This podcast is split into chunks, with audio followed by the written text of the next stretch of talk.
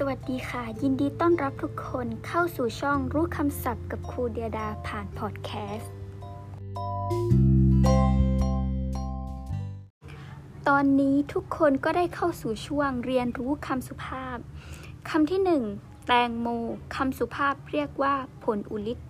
คำที่สองกล้วยไข่คำสุภาพเรียกว่ากล้วยเปลือกบางคำที่สามผักบุ้งคำสุภาพเรียกว่าผักทอดยอด คำที่สี่ผักตบชวาคำสุภาพเรียกว่า ผักสามหาวคำที่ห้าฟักทองคำสุภาพเรียกว่า ฟักเหลือง ขอบคุณทุกคนที่เข้ามารับฟังในพอดแคสต์และฝากติดตามคลิปต่อไปของช่องรู้คำศัพท์กับครูเดียดาด้วยนะคะ ขอบคุณค่ะ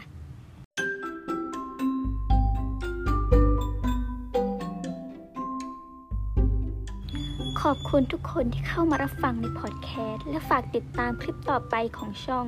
รู้คำศัพท์กับครูเดียดาด้วยนะคะ ขอบคุณค่ะ